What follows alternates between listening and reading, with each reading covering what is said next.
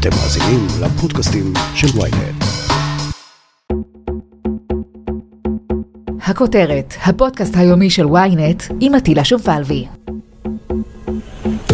שלום שלום, כאן עטילה שומפלבי ואנחנו עם הכותרת, פודקאסט האקטואליה היומי של ynet. והפעם, חשיפת המגעים החשאיים בין איש הליכוד סגן השר פטין מולא ובין אנשי הרשות הפלסטינית עוררה סערה גדולה במערכת הפוליטית בישראל. וזה הזמן לבדוק את הקשר שבין הרשות למפלגות הפוליטיות בישראל. או במילים אחרות, עד כמה הרשות בוחשת בפוליטיקה הישראלית.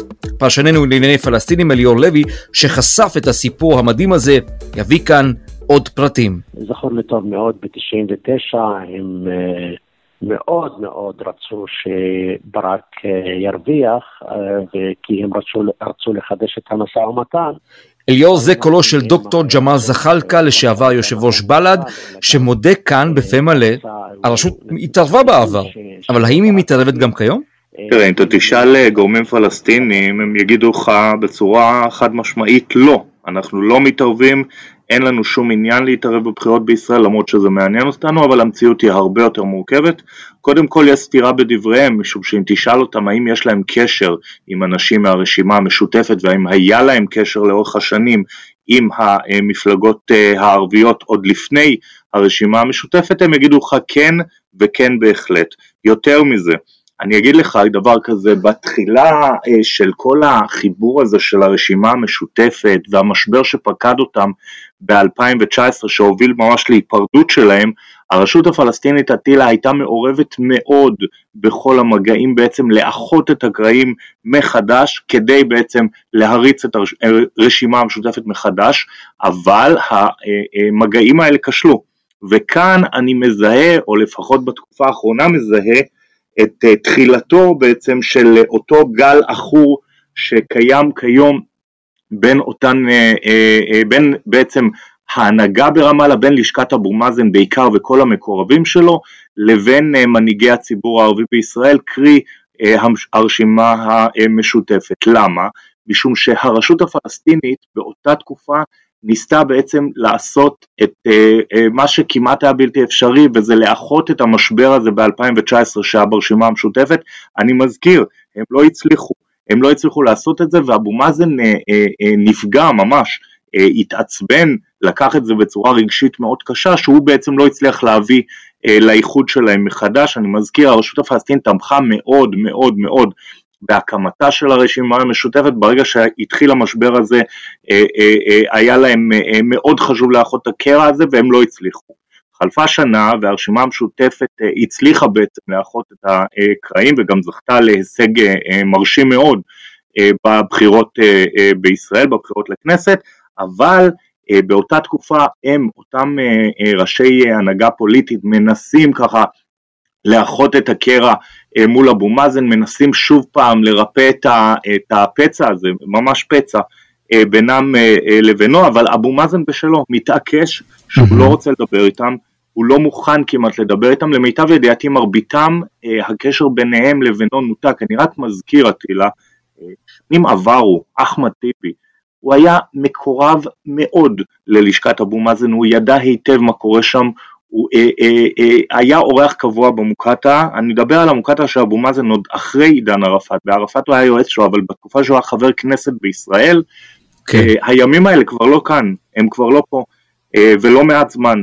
היחסים אה, בין אה, אה, טיבי להנהגה ברמאללה די, נקרא לזה ראויים במקרה הטוב, וזה הכל בעצם התחיל משם. עכשיו, כשאנחנו מדברים על מה שקורה היום, אתה צריך לזכור שהרשימה המשותפת כבר לא משותפת בעצם, יש לך את מנסור עבאס בצד, וגם זה גורם להרבה מאוד מתיחות בין ההנהגה ברמאללה לבין אה, אה, ההנהגה של ערביי ישראל, ההנהגה הפוליטית כמובן.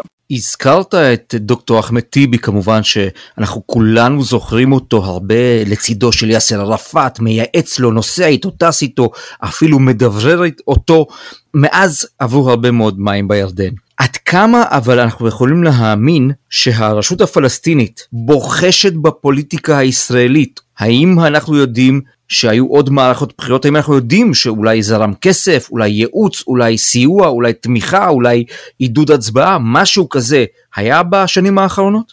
תראה, אני אגיד לך, אה, אה, ברור לכל בן אדם שברגע שהרשות הפלסטינית פועלת בעצם כדי לקיים או להקים או לאחות מחדש את הרשימה המשותפת, זו בחישה בבחירות הישראליות. לא משנה שזו רשימה ערבית, לא משנה שזה ערבי ישראל, לעשות את זה ולהגיד אנחנו לא מתערבים בבחירות בישראל, זו סתירה, זו סתירה מוחלטת.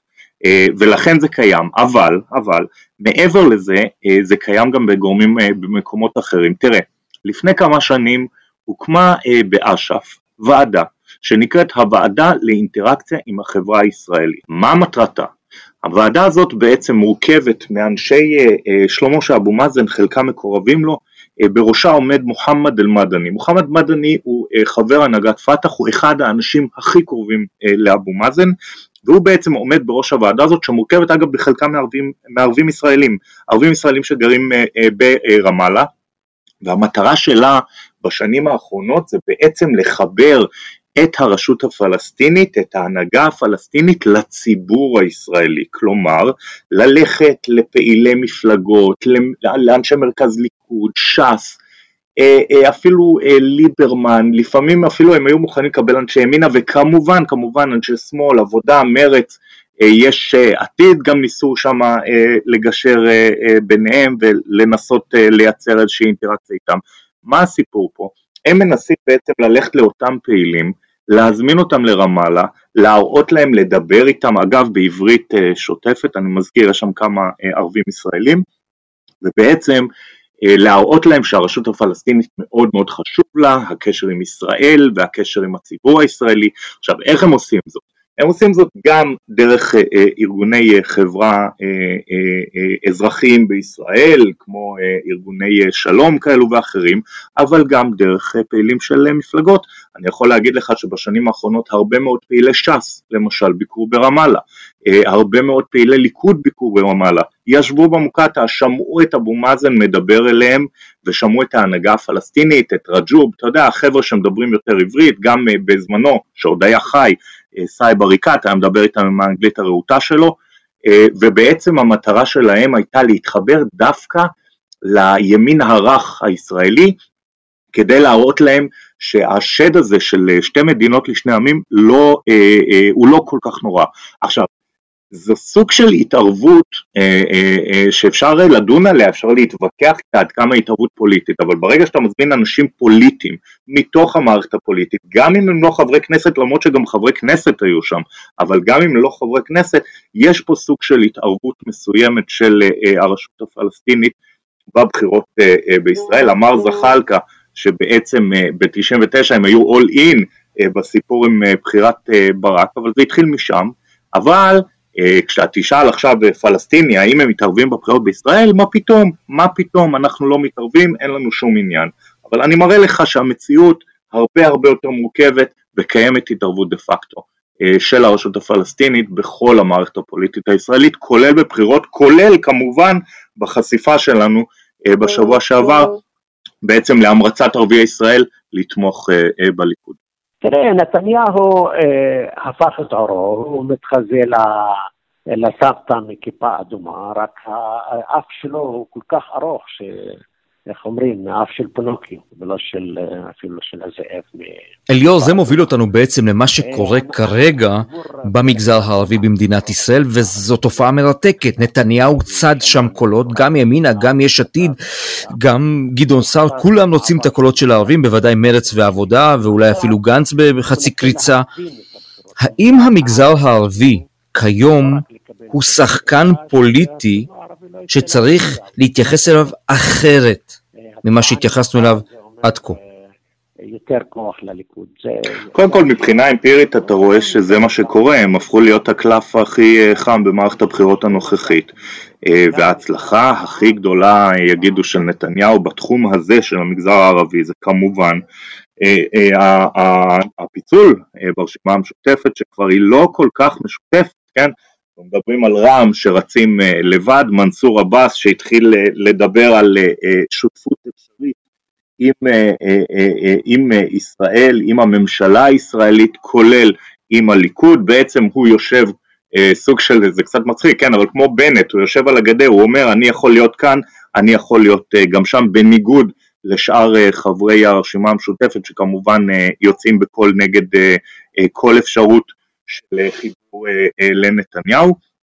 אז בעצם אתה רואה שהסיפור הזה של הקולות אה, הערבים, של המספר מנדטים האלה, הוא מאוד מאוד אה, אה, משמעותי. תראה, אני אספר לך סיפור, לפני כמה ימים מתקשר אליי אחד המקורות שלי מרמאללה, כדי לדון איתי אגב בסיפור הזה עם פרשת פאטין מולה, ואז הוא מבקש ממני סוג של ניתוח של המערכת הישראלית, ואני אומר לו, תראה, היום המערכת הישראלית היא לא כבר, היא לא ימין ושמאל, זה לא הסיפור היום, הסיפור הוא אה, אה, יותר אה, ימין נגד ימין כמובן, כלומר נתניהו נגד אה, אה סער, אולי אפילו אה, נגד אה, בנט, כשיש לך את יאיר לפיד ככה אה, מהצד, אבל אני אה, מזכיר גם לו שיאיר לפיד בעצם לא הכריז על עצמו מעולם כמועמד אה, לראשות הממשלה בניגוד לשלושתם, אה, ואני אומר לו בעצם היום יש לך אה, אה, סוג של תיקו שהוא לא ימין שמאל אלא תיקו שהוא אה, גוש בעד נתניהו וגוש נגד נתניהו. ואמרתי לו, הוא אומר לי כן, אבל איך זה יתהיה? מה, מה אתה חושב שיקרה?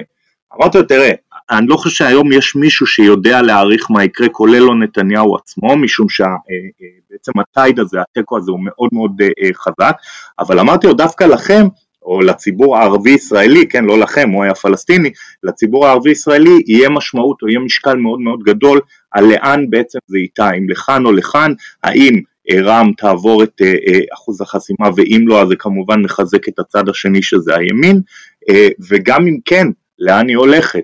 ולכן אמרתי לו זה ייפול על כמה מנדטים לכאן או לכאן המנדטים האלה, אטילה, הם המנדטים המתנדנדים של ערביי ישראל, ולכן גם הרשות הפלסטינית מאוד מאוד מתעניינת במה קורה עם אה, אותם מנדטים, כמו כמובן אה, המשותפת שנלחמים בעצם להחזיר אליהם מצביעים כאשר הם נמצאים בנסיגה אה, מאוד גדולה בימים האלה, וכמובן מהצד השני מנסור עבאס ומפלגת רע"מ שנלחמים לגרד כרגע מלמטה את אחוז החסימה.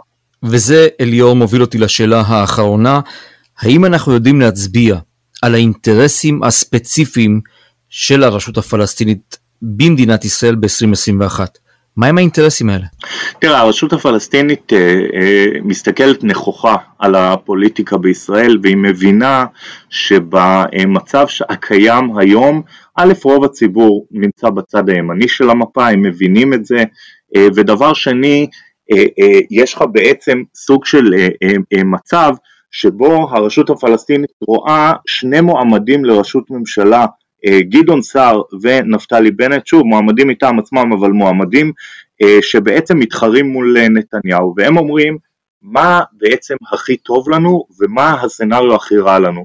וזה משהו, זה תהליך שהבשיל בסוג של סיעור מוחות כזה שנעשה ברמאללה לאורך החודש וחצי, חודשיים האחרונים, כשהם הבינו בעצם שישראל הולכת למערכת בחירות נוספת, והם הבינו שעדיף להם את הרע במיעוטו, זאת אומרת את הימין המוכר, שזה נתניהו, בוודאי כשיש לו מעליו ממשל אמריקאי דמוקרטי, ממשל ביידן, מאשר שני שחקנים חדשים, לא מוכרים, שבינתיים מציגים עמדות שהן הרבה יותר ימינה, הרבה יותר ניציות אה, מנתניהו והם מפחדים מראש ממשלה נגיד כמו גדעון סער שיעלה ויגיד אוקיי אני מספח חלקים או איזושהי רצועה מבקעת אה, אה, הירדן. אני מרחיב עוד יותר את מפעל ההתנחלויות, זה דברים שמאוד מטרידים אותם.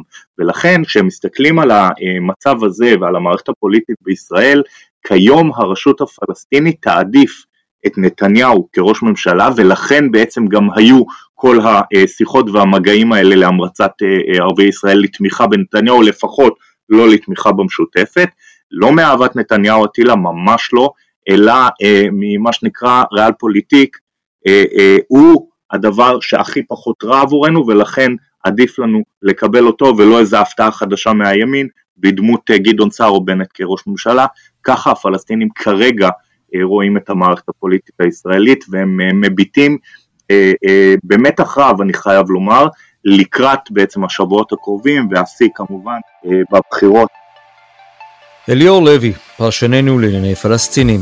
אני בטוח שאתה לא מתכוון להסיר אפילו לא עין אחת מעל הסיפור הזה. תמשיך להבין אותו הסיפורים הבלעדיים האלה, תודה רבה. תודה. עד כאן הכותרת להיום, מחר נהיה כאן שוב עם פרק נוסף. אתם יכולים להאזין לנו בוויינט, בספוטיפיי, באפל ובכל אפליקציות הפודקאסטים באשר הן. אם יש לכם הערות, בקשות או רעיונות, אתם מוזמנים ליצור קשר באמצעות האימייל podcaststroudelwynet.co.il ולפנות אליי ישירות דרך הטוויטר או דרך הפייסבוק. נשתמע מחר.